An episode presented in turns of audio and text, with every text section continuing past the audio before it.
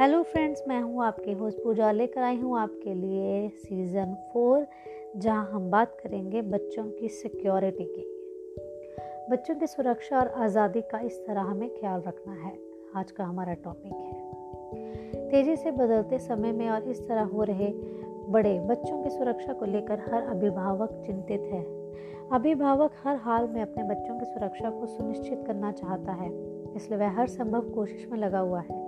लेकिन इस दौरान कई ऐसी बातें भी सामने आती हैं जब बच्चों के लिए अभिभावकों की चिंता ही उन्हें उनसे दूर करने लगती है। हर बच्चे का अलग अलग स्वभाव होता है। हमें इसे देखकर हैंडल करना चाहिए। बच्चों की सुरक्षा कुछ बुनियादी बातों का पालन करके भी की जा सकती है, जिन्हें जानना किसी भी अभिभावक के लिए बेहद ज़रूरी है।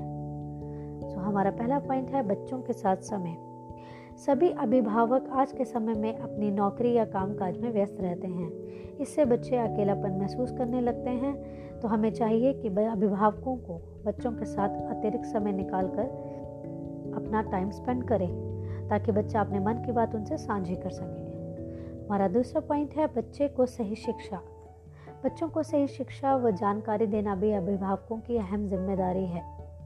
बच्चों के बड़े होने के साथ ही उनकी शारीरिक बनावट में भी बदलाव होता है।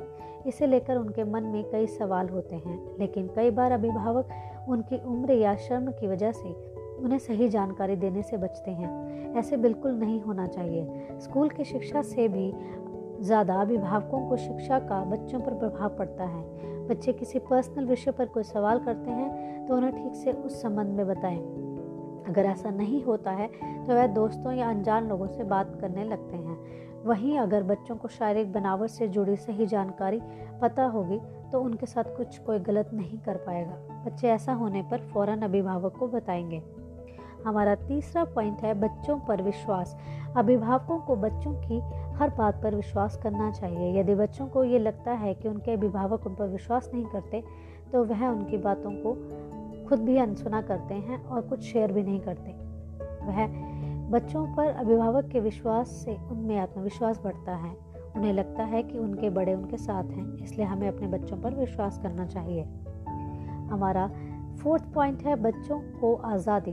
बच्चों को हर छोटी बात पर टोकना नहीं चाहिए। ऐसा करने पर अभिभावक और बच्चों के बीच दूरियाँ होने लगती हैं। ज़रूरी है कि बच्चों को एक बार सही और गलत के बीच का फ़र्क ज़रूर बताएँ। ताकि वह खुद भी फैसला लेने की स्थिति में आ सकें। बच्चों को आज़ादी देने से, उनसे निर्णय लेने की क्षमता विकसित होती है। वहीं बड़े होने के साथ साथ उनमें खुद ही समझ आ जाती है। हमारा फिफ्थ पॉइंट है निरीक्षण करना। अभिभावक द्वारा सभी सावधानियाँ बरतने के बाद भी कुछ असामाजिक तत्व बच्चों पर बुरी नज़र रखते हैं। कई बार बच्चे अनजाने में बुरी संगति में पड़ जाते हैं। ऐसे में अभिभावकों को, बच्चों को बिना एहसास दिलाए उन पर थोड़ी नज़र रखनी चाहिए। उन्हें बच्चों की गतिविधियों पर ध्यान देना चाहिए। अचानक बच्चे के व्यवहार में बदलाव के संबंध में उन्हें बात कर पता लगाने की कोशिश करनी चाहिए। मैं उम्मीद करती हूँ कि आपको यह सब पॉइंट्स अच्छे लगे होंगे, क्योंकि हमारे बच्चे ही हमारा कल का भविष्य हैं।